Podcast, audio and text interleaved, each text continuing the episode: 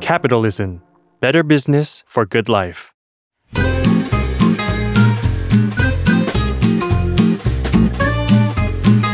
Day One Podcast กับย้อยนภศรศิวิราช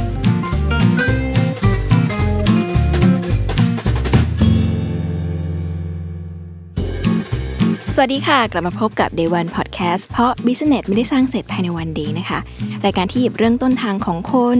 ของโปรเจกต์ของแบรนด์มาเล่าให้คุณฟังกับย้อยนภศรศิวิราชบรรณาธิการจาก Capital Read นะคะ วันนี้มาในโฉมใหม่ไม่ได้เป็นบรรณาธิการ ทีม s ซ l m o n แล้วนะคะ ย้ายทีมมาอยู่ capitalread.co นะคะกระนิดนึงก็เป็นสื่อน้องใหม่ที่พูดเรื่องธุรกิจนะคะ เพราะเราเชื่อว่าถ้าธุรกิจดีชีวิตคนก็จะดีขึ้น มันก็เลยเป็นหนึ่งในธีมของเอ่อ day one ในช่วงซีซั่นนี้ด้วยนะคะ ที่เราจะพูดถึงการเป็น day one ของแบรนด์ของโปรเจกต์ต่างๆ ที่ทำให้ที่ธุรกิจลุกขึ้นมาทำเพราะว่าอยากทำธุรกิจให้ดีขึ้นนะคะ ตอนล่าสุดวันนี้นะคะโยจะพาทุกคนมาคุยกับ วงการธุรกิจสิ่งพิมพ์ค่ะ ซึ่งถ้าเกิดว่าใครได้ไปร้านหนังสือหรือว่าไปงานสัปดาห์หนังสือในช่วงที่ผ่านมานะคะ ก็จะเห็นว่าคึกคักมากเลย เลยรู้สึกว่าต้องหาสำนักพิมพ์มาคุยกัน และซึ่งสำนักพิมพ์ที่จะมาคุยกันนั้นก็เป็นใครไม่ได้นะคะ นอกจาก BBO นะคะ ซึ่งทุกคนเห็นรูปเห็นชื่อกันที่หน้าปกของพอดแคสต์เรียบร้อยแล้ว เกินนำนิดนึงก่อนทำไมต้องเป็น BBO นะคะโยคิดว่า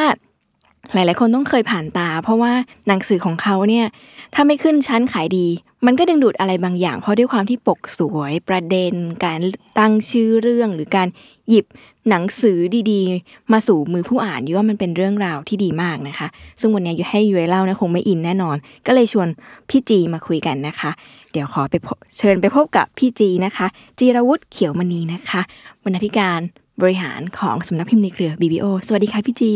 สวัสดีครับน้องย้อยครับย้อยแนะนำตกหล่นอะไรไปหรือเปล่าคะพี่จีแนะนำตัวกับผู้ฟังนิดนึงค่ะ ครับผมครับผมเอ่อผมจิรวุฒิเขียวมณีนะครับ เป็นบรรณาธิการบริหารเอ่อของสำนักพิมพ์ BBO ครับ ซึ่งก็ตอนนี้ก็มี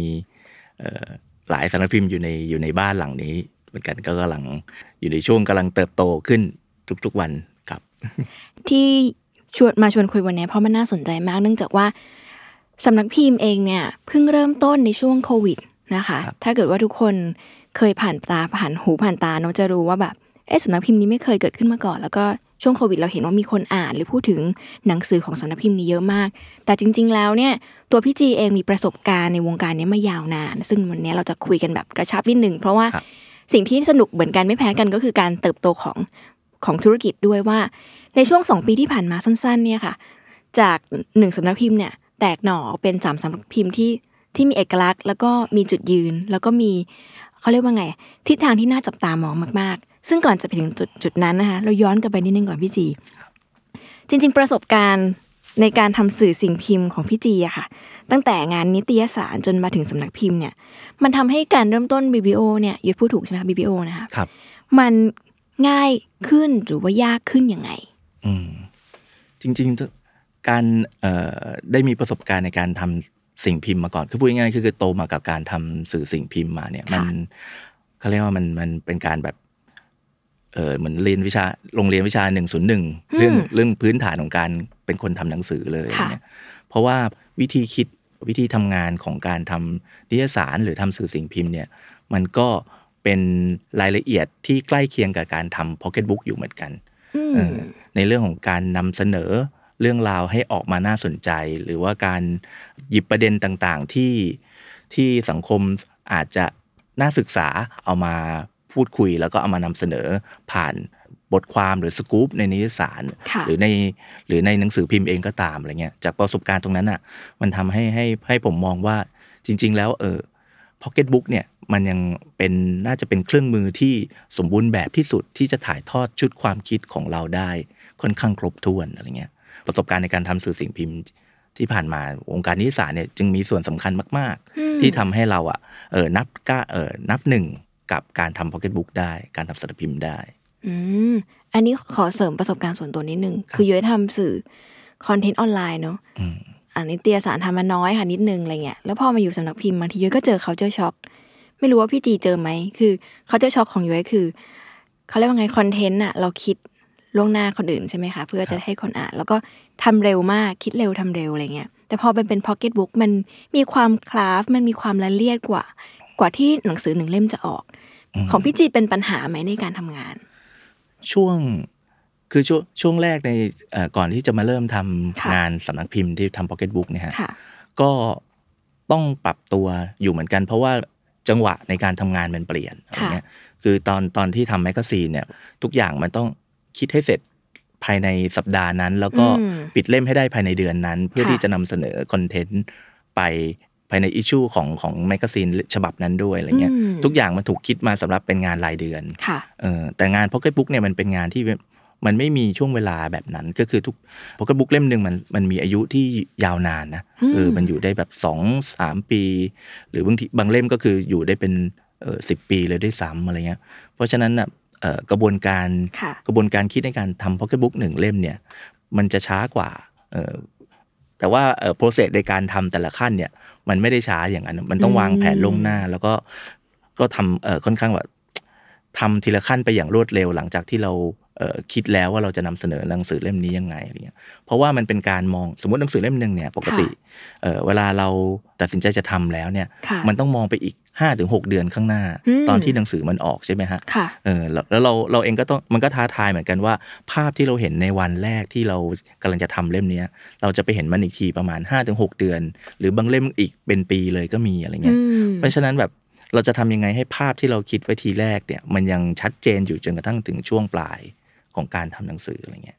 เออมตรงเนี้ยตรงเนี้ยผมก็สำคัญ เพราะว่าบางครั้งในระหว่างทางเองอะมันมีการมันมีเออ มันต้องปรับเปลี่ยนอะไรบางอย่างเหมือนกันค่ะในการนำเสนอในการพรีเซนต์หนังสือหนึ่งเล่มออกไปอืมเพราะว่าบางทีมันอาจจะเป็นเรื่องของเอ่อจังหวะของเทรนด์ของคนอ่าน หรือว่าจังหวะของสถานการณ์สังคมในตอนนั้น มันอาจจะทำให้เราเอ๊ะ น่าจะลองนำเสนอหนังสือเล่มนี้ไปในทิศทางที่เกี่ยวข้องกับความสนใจของผู้คนมากขึ้นไหมอะไรเงี้ยอืมเพราะฉะนั้นแบบพ็อกเก็ตบุ๊กมันก็เลยกลายเป็นแบบเป็นเป็นงานลองเทอมที่ค่อนข้าง เออท้าทายตรงที่ว่าเราเราจะพยายามควบคุมจุดใหญ่ใจความสำคัญของหนังสือเล่มนี้ยังไง ให้มันให้มันยังคงหัวใจของมันไว้จนกระทั่งอีกห้าหกเดือนข้างหน้า หรืออีกปีหนึ่งข้างหน้าเนี่ย มันยังยังยังยังอยู่เหมือนเดิมมันเศษนั้นยังอยู่เหมือนเดิมอะไรอย่างอืเงี้ยมเออรวมถึงเข้าใจวิชวลของมันอืมที่เรานำเสนอตามมาด้วยอะไรอย่างเงี้ยอืมแล้วจากตอนที่เป็นคนทำอย่างเดียวมายาวนานนะคะ พอมันต้องเริ่มเป็นธุรกิจของตัวเอง อันนั้นพี่จีชิป หรือแบบกระโดดมันมายังไงคะอืมตรงนี้สำคัญมากเลยอะเพราะว่าอืมคือเอ่อคนทำงานสำนักพิมพ์อะมันก็ค่ะจะหลายคนก็คือทำงานอยู่กับบริษัทใหญ่ใช่ไหมฮะค่ะมีมีบริษัทใหญ่ที่ที่เขาเอ่อมีแผนกของการทำสื่อสิ่งพิมพ์อยู่ค่ะผมเองจากสองบริษัทที่เคยไปอยู่มาทั้งทั้งทั้งฝั่งเอ่อผู้จัดการ แล้วก็ทางเอ่อบริษัทโมโนอืมเออก็คือไปทำพ็อกเก็ตบุ๊กของทั้งสองบริษัทนี้มาแล้ว แต่ว่าตอนนั้นเราก็เอ่ออยู่ในฐานะค่ะ บกบกที่ดูแลการผลิตต้นฉบับเป็นหลักอะไรเงี้ยอืมค่ะเราอาจจะไม่ได้ไม่ได้ไม่ได้สนใจเรื่องการตลาดหรือการขายมาก เราก็มองแค่ว่าเราจะทำ product ออกมายังไงให้ให้ให้มันทัน แล้วก็อืมให้มันมีปริมาณที่มากเพียงพอในแต่ละปีให้พอสำหรับการสร้างยอดขายค่ะได้ ซึ่งตอนนั้นอะเออเราเองก็ค่อนข้างจะ เหมือนว่าทิ้งหมวกของการตลาดไปเลย เราไม่ได้อืมไม่ได้สนใจเรื่องการขายมาก เพราะว่าเราอยากโฟกัสกับตัวหนังสือเล่มเป็นหลักอะไรเงี้ยแต่ว่าพอมาเปิด BBO เองแล้วเนี่ยค่ะเออเราไม่สามารถที่จะแบบมองข้ามเรื่องใดเรื่องหนึ่งไปได้เลย โดยเฉพาะเรื่องเรื่องของธุรกิจเรื่องของการขายค่ะเนี่ยมันมันกลายเป็นมันกลายเป็นสิ่งที่สำคัญมากๆสำหรับคนทำคนที่ออกมาทำสำนักพิมพ์เอง คนที่ออกมาทำบริษัทเอง เพราะว่าค่าใช้จ่ายทุกอย่างที่มันเกิดขึ้นอะ คุณ มันคุณเห็นแน่ๆ คือทุกสิ้นเดือนเนี่ยคุณเห็นแล้วว่าคุณต้องจ่ายเงินเดือนลูกน้อง คุณต้องจ่ายค่าเช่าออฟฟิศคุณจ่ายค่าน้ำค่าไฟจ่ายค่าค่าลงพิมพ์เอ่อค่าพิมพ์หนังสือใช่ไหมฮะแต่ว่ารายได้คุณอะจะเข้ามาเท่าไหร่อินคัมมาเท่าไหร่อะไรอืเงี้ยเออมมันก็ต้องเลยต้องมาใส่ใจเรื่องนี้วางแผนว่าโอเคเดือนนี้เราจะมีรายได้เข้ามาเท่านี้นะจากการขายหนังสือในโวลุ่มเท่านี้อะไรเงี้ค่ะยเออซึ่งมันก็เลยกลายเป็นกลายเป็นกระบวนการที่ต้องให้ความสำคัญมากขึ้นกว่าเดิมมาก ๆเลย พอมาทำธุรกิจด้วยตัวเองแล้วมีเขาจะช็อกไหมคะ อันนี้เผื่อช็แบอกบว่าไหมผู้ประกอบการมือใหม่ที่กำลังเล็งๆ ว่าอยากจะเปลี่ยนความชอบตัวเองจากที่เคยทำอยู่มาเป็นแบบ เจ้าของธุรกิจ นอกจากเรื่องแบบต้องรู้เรื่องธุรกิจจริงๆ อันนี้ทุกคนพูดถึง ของพี่จีมันเขาจะช็อกไหมถามว่าช็อกไหมก็คือ เออค่อนข้างบอกยากว่ามันไม่ถึงกับขั้นช็อกอืนะมแต่ว่ามันค่ะมันเหมือนเป็นมันเป็นเรื่องที่เราต้องคอนเซิร์นตั้งแต่แรกแล้วค่ะแต่ว่าเราก็เหมือนแบบ ที่ผ่านมาตอนที่เรายังไม่ได้ออกมาทำเอง เราก็รู้สึกว่าเหมือนหลับตาข้างนึงเออฝ่ายการตลาดก็จัดการไปสิอ่าเราไม่ใช่หน้าที่เราอะไรเงี้ยให้หนังสือมันทำงาน แต่ว่าพอพอมาทำเองรู้สึกไม่ได้แล้วเราต้องลงเราต้องลงลึกไปกับเอ่อกระบวนการในการทำ marketing ของหนังสือมากขึ้นอืมเอ่อช่องทางการขายของเรามากขึ้นอะไรเงี้ยอืมค่ะพูดง่ายๆคือหนังสือมาหนึ่งเล่มเนี่ย มันจะเดินทางไปตรงไหนบ้างในถึงช่องทางการขายเงี้ยเออไปผ่านบริษัทสายส่งเออ หรือหรือเราจะค้าเออค้าปลีกหรือค้าส่งของเราเนี่ยว่าเออหนังสือเราอะมีช่องทางมากพอไหมสำหรับการกระจายออกไปอะไรเงี้ยอืมแล้วแล้วแล้วแต่ละช่องทางอะมีประสิทธิภาพมากแค่ไหนค่ะในการที่จะเจรีเทิร์นรายได้กลับมา ตรงนี้เราก็ต้องให้ความสำคัญมากขึ้น มันก็เลยเป็นเรื่องที่ผมน่าจะพอแนะนำกับกับคนที่จะออกมาทำสารพิมพ์เองได้ว่าค่ะเออการการหาช่องทางการขายเป็นส่วนที่สำคัญมากอะไรเงี้ยอืมเป็นเรื่องที่ อาจจะสำคัญพอๆกับการทำหนังสือออกมาให้ให้ดีด้วยก็ได้อะไรเงี้ยอืมเออเพราะว่าถ้าเกิดเราเราเราให้ความสำคัญกับ product อย่างเดียว แต่เราค่ะเราไม่มองแบบช n นลอื่นๆในทางการขายเลยเนี่ยเราก็จะอนาคตเราก็จะมีปัญหาว่าเอ๊ะทำไมหนังสือเรามันมันมันดีนะ product มันดีแต่ทำไมมันไปไม่ถึงเออ มันไปไม่ถึงลูกค้าของเรา มันไม่ถึงคนอ่านอะไรเงี้ยอืมเออจากคนที่ทำคอนเทนต์มาตลอด วันหนึ่งต้องมาเรียนรู้เรื่องการตลาดพี่จีเริ่มจากอะไรแอบอ่านหนังสือ how to หรือเปล่า ก็คือถ้าถ้าเป็นเรื่องในส่วนของสารพิมพ์อะมันก็ค่ะมีมันก็ไม่ไม่ได้ซับซ้อนมากนะแต่ว่าอืมแต่ว่ามันมีรายละเอียดที่เราต้องเอ่อลงมาศึกษามากขึ้นค่ะอย่างเช่น เราคือพูดง่ายๆคือเมื่อก่อนเราอาจจะขายหนังสือฝากสายส่ง แล้วก็ค่ะรอดูยอดขายตอนสิ้นเดือนใช่ไหมอ่าครับใช่แต่ว่าพอผมมาทำสารพิมพ์เองอะผมมันรอแบบนั้นไม่ได้แล้วมคือเราต้องเออเราต้องสื่อสารกับฝ่าย ตัวแทนจัดจำหน่ายของเราค่ะมากขึ้นว่าเออหนังสือเล่มเนี้ยก่อนก่อนที่เราจะส่งหนังสือเข้าคลังของสายส่งไป เราก็ต้องค่ะมามอง 360 องศากับตัวโปรดักต์นี้ก่อนว่าอืมมันผู้เออมันสามารถที่จะนำเสนอให้กับมุมไหนมุใช่มไหมไหนได้บ้าง คืออมพูดง่ายๆคือเอ่อฝ่ายขายอะเขาต้องเขาต้องมองเห็นศักยภาพของตัวหนังสือก่อนอืมว่าว่ามันสามารถที่จะนำเสนอประเด็นนี้ได้ แล้วก็เออ พอแมสเซจเหล่านี้ไปถึงทางเอ่อผู้จัดการฝ่ายขายทางหน้าร้าน แล้วเขาก็สามารถเอาตรงนี้ไปไปใช้ประโยชน์ต่อได้ในในการขายกับลูกค้าของเขาอะไรเงี้ยเพราะอย่าลืมว่าเวลาเราออกงานหนังสืออะเราค่ะขายหนังสือโดยตรงให้กับคนอ่านของเราอะแต่ใช่แต่อีกสามร้อยกว่าวันส่วนใหญ่เนี่ย คนขายไม่ใช่เรานะอืมคนขายคือเอ่อร้าน ตัวแทนของเราใช่ไหมครับค่ะไม่ว่าจะเป็นร้านค้าหรือเป็นตัวแทนการขายอื่นอืมๆเพราะฉะนั้นเมสเซจที่เราต้องต้องเอ่อย้ำกับเขามากๆ คือหนังสือเราเออน่าสนใจยังไงดี ดีพอยังไงที่เขาจะเอ่อหยิบยกเอาไปทำการตลาด หรือเอาไปทำเอ่อเอาไปส่งต่อให้กับลูกค้าของเขาได้ เอาไปบอกต่อให้กับลูกค้าของเขาได้อะไรเงี้ย ตรงนี้สำคัญมาก ผมก็เลยตั้งพอมาทำ BBO เอง เราก็เลยค่อนข้างแบบมีการวางแผนร่วมกันกับทางฝ่ายการตลาดของ ของเอ่อบริษัทจัดจำหน่ายของเราอืมเอ่อค่ะหรือการสร้างคอนเน t ชันกับตัวแทนการขายที่เป็นรายย่อยต่างๆ ที่เขารับหนังสือไปขาย ซึ่งซึ่งการให้ข้อมูลแล้วก็การการสื่อสารเรื่องโปรโมชั่น หรือเรื่องเอ่อเมสเซจสำคัญต่างๆ ที่เราคิดว่ามันเหมาะสมกับหนังสือเล่มนี้ แล้วมันมันทำให้เขาอะทำงานง่ายขึ้นอืมตรงเนี้ยเราก็พยายามทำอย่างเต็มที่อะไรเงี้ยเออซึ่งซึ่งมันมันเหมือนว่าเราทำให้มันเป็นวินัยตั้งแต่วันแรกที่เราเปิดสำนักพิมพ์แล้วอะไรเงี้ย ว้าเอวอมันก็เลยก็เลยพอพอตัวแทนการขายหรือตัวแทนค่ะจัดจำหน่ายทำงานเข้าใจง่ายขึ้นกับเนอะโปรดักอืมของเราเนี่ยค่ะมันก็เลยทำให้ทำให้เอ่อหนังสือของเรามันมันไปได้ในเชิงธุรกิจด้วยอืมแล้วก็แล้วตรงจุดนี้แหละ มันทำให้เราประมาณการรายได้กลับมาได้ว่า มันจะเท่าไหร่อะไรเงี้ยประมาณเท่าไหร่อะไรน่าจะอืมน่าจะประมาณเท่าไหร่อะไรเงี้ยหลังจากหนังสือชุดนี้เราปล่อยออกไปแล้วอะไรเงี้ย ถ้าถ้ามันเกินคาดเราก็โอเค เราก็มองว่า เราก็ต่อยอดได้ แต่ถ้ามันน้อยกว่าคาดขึ้นมา เราก็ยังเอ่อเอากลับมาหาทางแก้ไขได้ ว้าวดังนั้นมันไม่ใช่แค่การตั้งใจทำให้ดีแล้วก็จบไปแล้วแต่มันมีกลยุทธ์ ที่มันต้องเกิดการวางแผนตั้งแต่ day one จริง ๆ ที่ว่าจะพาหนังสือหนึ่งเล่มเข้าไปถึงกลุ่มผู้อ่านได้ยังไง ใช่อย่างนี้ครับใช่ไหมคะ ใช่ครับ แล้วพอเราวางแผนอย่างนี้เสร็จแล้ว มันเป็นอย่างที่คิดไหมพี่จีคือ หรือมันมีปัจจัยอื่น ๆ อีกที่เราเพิ่งเรียนรู้ หลังจากวันที่เราแบบเริ่มทำไปสักพักหนึ่ง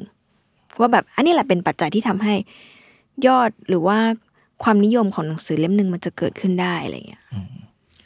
คือหนังสือแต่ละเล่มอะค่ะก็คือถึงถึงจะเป็นเอ่อหนังสือจากสำนักพิมพ์เอ่อในแบรนด์เดียวกัน หรือว่าในแบรนด์ย่อยเดียวกันก็ตามค่ะแต่พอเอ่อ พอลงลึกถึงตัวรายละเอียดหนังสือเองอะแต่ละอืมเล่มอะก็มีเขาเรียกมีจุดดีจุดเด่นต่างกันไปเอ่อซึ่งเราเองก็ต้องพยายามเขาเรียกอะไรพยายามจะ shape จุดเด่นของหนังสือแต่ละเล่มอะให้ให้แข็งแรงที่สุดก่อนก่อนที่เราจะก่อนที่เราจะปล่อยออกไป เพราะฉะนั้นเวลาที่หนังสือไปถึงหน้าร้านแล้วหรือหรือออกเออเปิด pre-order ไปแล้ว หรือว่าเออส่งถึงตัวแทนจัดจำหน่ายเรียบร้อยแล้วเนี่ย มันก็ต้องเอ่อ continue ในการค่ะติดตามว่าว่าหนังสือเรามันมันมันเป็นไปได้ตามเป้าอย่างที่เราต้องการไหมหมายถึงว่าอืมทั้งเรื่องเอ่อ position ในการวางของหนังสือหรือว่าเรื่องของเอ่อเสียงตอบรับหรือคำวิจารณ์ต่าง ๆ ในช่วงเริ่มต้นนะฮะค่ะเราก็ต้องพยายามแบบมอนิเตอร์ว่าเอ๊ะมันสมมติเราปล่อยหนังสือเล่มนี้ไปแล้วว่าเอ๊ะทำไมกระแสมันแผ่วจังอะไรเงี้ยมันมันดูดูเงียบจังค่ะหรือว่ามันดูแบบพูดถึงน้อยจังอะไรเงี้ยอืมเราก็เลยโอเค แปลว่าเรายังขาดอะไรไปหรือเปล่าระหว่างนั้น เราเราขาดการเติมข้อมูลบางอย่าง หรือว่าข้อมูลที่เราเออนำเสนอไปแต่ทีแรกเนี่ยมันไม่โดนมันไม่โดนเออมันมันไม่ใช่หัวใจจริง ๆ ของของสิ่งที่คนอ่านอยากจะรู้จักกับหนังสือเล่มนี้อะไรเงี้ยเราก็ต้องกลับไปเปิดใหม่พูดง่ายๆเปิดงานตัวเองกลับมาใหม่ว่า ก็ต้องหาแบบว่าหา point อื่น ๆ เออว่าว่าในหนังสือหนังสือที่เราทำเนี่ยมันมีอะไรที่ที่ มันมันน่าสนใจกว่านี้ไหมมัน mass กว่านี้ไหมจากจากจาก information เดิมที่เราทำไปอะไรเงี้ยอืมเออก็เลยก็เลยต้องพูดง่ายๆคือเหมือนมีก๊อกสองค่ะสำหรับการโปรโมทหนังสือที่เราอยู่ทำเสมไปอด้วยเนอะอืมใช่ แต่ก็ไม่ได้ไม่ได้ทำทุกเล่มนะฮะอ่าก็จะเป็นบางเล่ม คือก็ต้องเข้าใจก่อนว่าเออหนังสือเนี่ยบางทีมันก็ต้องให้เวลาอ่เขาทำงานกับคนอ่านด้วยตัวเองด้วยค่ะตัวเองเหมือนกัน บางครั้งหลาย ๆ เล่มหนังสือที่เราทำในช่วงสามเดือนแรกที่ปล่อยไปเนี่ย แบบ ใจหายเลยแบบว่า ยอดยอดน้อยมาอืมค่อยเรียบเรียบๆมาเรียงเรียงๆมาก แล้วก็แบบตายแล้วแล้วหกสามเดือนแรกยอดน้อย แต่ว่าแล้วสี่ห้าหกจะเป็นยังไงอะไรเงี้ยแต่กลายเป็นว่าพอหนังสือเอ่อเดินทางถึงคนอ่านอย่างค่ะชัดเจน แล้วว่าถึงกลุ่มเป้าหมายอย่างชัดเจนจริงๆอะเออด้วยเนื้อหาของหนังสือเองมันก็ทำงานกับคนอ่านแล้วมันเกิดการบอกต่อืมเกิดการรีวิวพูดถึงกัน กลายเป็นว่ายอดขายเดือนสี่ห้าหกกับเออเพิ่มขึ้นมาว้าว ด้วยก็มีเหมือนกัน บางครั้งมันก็เป็นเรื่องธรรมชาติของของตัว product เองด้วยอืมแต่ค่ะแต่โดยภาพรวมแล้วยังไงก็ตามแต่เราก็ต้องคอยแบบโฟกัสกับกับกับเอ่อตัวหนังสือที่เราปล่อยออกไปแล้วอยู่ดีว่าว่าจริงๆแล้วมันมันมันเป็นยังไงมันมันดีมันออกไปดีพอหรือยังอะไรเงี้ยอืมตรงเนี้ยสำคัญมากเลยอย่าลืมประเด็นหนึ่งที่สำคัญ เพราะว่าเดี๋ยวคุณผู้ฟังฟังแล้วอาจจะงงว่าเอ๊ะสำนักพิมพ์พิมพ์หนังสือแนวไหน ตอนที่ ตอนที่พี่จีตั้งใจจะลุกขึ้นมาทำสำนักพิมพ์ตัวเองอะค่ะตอนนั้นมีโจทย์ไหมว่าเราจะพิมพ์หนังสือแนวนี้ เพื่อสิ่งนี้มีไหมคะเออไม่คือคือเอ่อผมทำสารพิมพ์มาค่ะมาสองสองที่แล้วใช่ไหมจากจากทั้งที่ผู้จัดการที่ค่ะก็คือสารพิมพ์มาสเปซค่ะแล้วก็ไปทำสารพิมพ์ในเครือโมโนพับบิชชิ่งค่ะซึ่ง ข้อดีของการที่ที่ได้มีประสบการณ์จากสองที่มามันทำให้อืมผมได้เรียนรู้ว่า การทำหนังสือเนี่ยสำหรับผมนะฮะผมว่าการทำหนังสือที่ที่ทำให้ผู้อ่านสนใจนั่นแหละคือ คือสิ่งที่สิ่งที่ตอบโจทย์สำหรับผมในการทำสารพิมพ์มากกว่าอ๋อคือคือคือต้องเป็นหนังสือที่อยู่ในชีวิตประจำวันของเขาได้อะค่ะคือคือผมเอ่อ ในเชลฟ์หนังสือของผมอะมีหนังสือหลากหลายมากอืมชั้นหนังสือบ้านผมมีมีทั้งวรรณกรรมระดับโลก รวมทั้งหนังสือป๊อปอ่านง่ายอืมนิยายก็มีอะไรเงี้อืยมคือ คือมีมีความหลากหลายมาก แต่ว่าพอพอเรามาอยู่ในฐานะคนทำแล้วอะค่ะเออเราเราก็มองว่า โอเค ถ้าถ้าเราต้องทำหนังสือแล้วแล้วเราอยากให้หนังสือเราไปอยู่บนชั้นวางของคนอ่านเงี้ยเราต้องทำแนวไหนออกมา เราต้องทำผมก็เลยเอ่อตัดสินใจทำหนังสือแนวที่ที่ ค่อนข้างสังเคราะห์ง่าย คือย่อยง่ายค่ะเออย่อยง่ายแล้วก็สามารถที่จะสนุกสนานไปกับมันได้ แต่ก็มีบางสื่อในบางหมวดที่ให้ความรู้ในเชิงลึกกับคนอ่านได้ แต่ก็ไม่ถึงกับขั้นแบบเคร่งเครียดเป็นตำราเรียนไปขนาดนั้นนะอืมคืออยากทำให้หนังสือของเราอะอยู่ในชีวิตประจำวันของคนอ่านง่ายอืสามารถที่จะหยิบมาอ่านวันไหนก็ได้ หรือจะอยู่ในกองดองก่อนก็ได้ แล้วว่ารอวันฟ้าเปิดของคนอ่านเขาก็จะหยิบหนังสือเล่มนี้ ขึ้นมาพิจารณามาดูอีกทีอะไรเงี้ย concept คือก็คืออยากอยากให้หนังสือเราอะมันเข้าถึงคนอ่านได้ง่ายที่สุดเออเราก็เลยแตกออกมาเป็นเป็นเอ่อมีมีสามสำนักพิมพ์ที่ทำค่ะหนังสือเอ่อสำหรับคนอ่านก็คือสำนักพิมพ์ Bibli ค่ะที่ทำนิยายอืมเอเชียค่ะจากเอ่อญี่ปุ่นเกาหลีหรือไต้หวันอืก็ตามค่ะแล้วก็สำนักพิมพ์ Being ที่เอ่อทำหนังสือนอนฟิ c ชันบุ๊กจากทั่วโลกอะไรเงี้ย ก็ก็เป็นทั้งมีทั้งปรัชญา มีทั้งประวัติศาสตร์ แล้วก็เกร็ดความรู้หรือหนังสือพวกเอ่อจิตวิทยาที่เข้ามาดูแลเรื่องการกระบวนการทำงานของจิตใจ เราก็มีหนังสือแนวนี้ด้วยเหมือนกัน แล้วก็สำนักพิมพ์บีดที่เอ่อกลับมาทำให้โจทย์ก็คือทำสำนักพิมพ์บีดขึ้นมา เพื่อจะฟื้นแนวทางของการทำนิยายแปลตะวันตกว้าวให้กลับมาน่าสนใจมากขึ้นอะไรเงี้ยหลังจากที่ก่อนหน้านี้รู้สึกว่าเออนิยายแปลตะวันตกค่อนข้างจะแบบเฟดลงไปอะไรเงี้ยอืมในสามสำนักพิมพ์หรือแม้กระทั่งหนังสือที่อยู่ในมือพี่จีทั้งหมดอะค่ะเมื่อถ้าเกิดว่าลองคลาๆกันดูเนาะมันมีแนวทางไหนที่เป็นเป็นแบบท่าไม้ตายของเราไหมหมายถึงว่าแนวทางเนี้ยทำแล้วเราก็แบบค่อนข้างรู้มืออยู่มือ แล้วทำไมแนวทางนี้มันถึงแบบเป็นที่นิยม ก็คือถ้าเป็นเมื่อก่อนถ้าถามผมเมื่อสักสักปีก่อนหรือสองปีก่อนค่ะอาจจะอาจจะตอบได้เลยว่า ก็ต้องคงเป็นนิยายแปลญี่ปุ่นอืมที่ที่เรา นิยายแปลญี่ปุ่นที่แนวเออฟิลกูดหรือว่าอืมให้แรงบันดาลใจหรือค่ะว่ามีข้อคิดเกี่ยวกับการใช้ชีวิตอืมแทรกอยู่ในนั้น อาจจะเป็นแนวทางที่เราที่เราเออมั่นใจมากที่สุดอะไรเงี้ยค่ะแต่พอเอ่อณเวลาเนี้ยณเวลาที่คนอ่านเองเนี่ยค่อนข้างก็เปลี่ยนค่อนข้างจะเปลี่ยนแปลงไปอยู่ตลอดค่ะในเรื่องของของการความต้องการ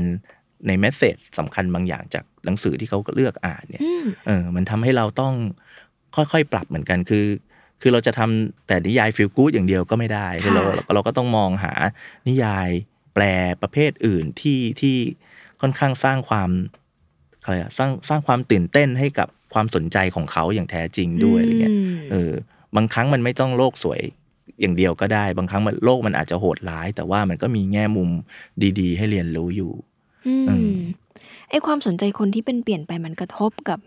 แนวทางการทำงานมากไหมคะเอ่อ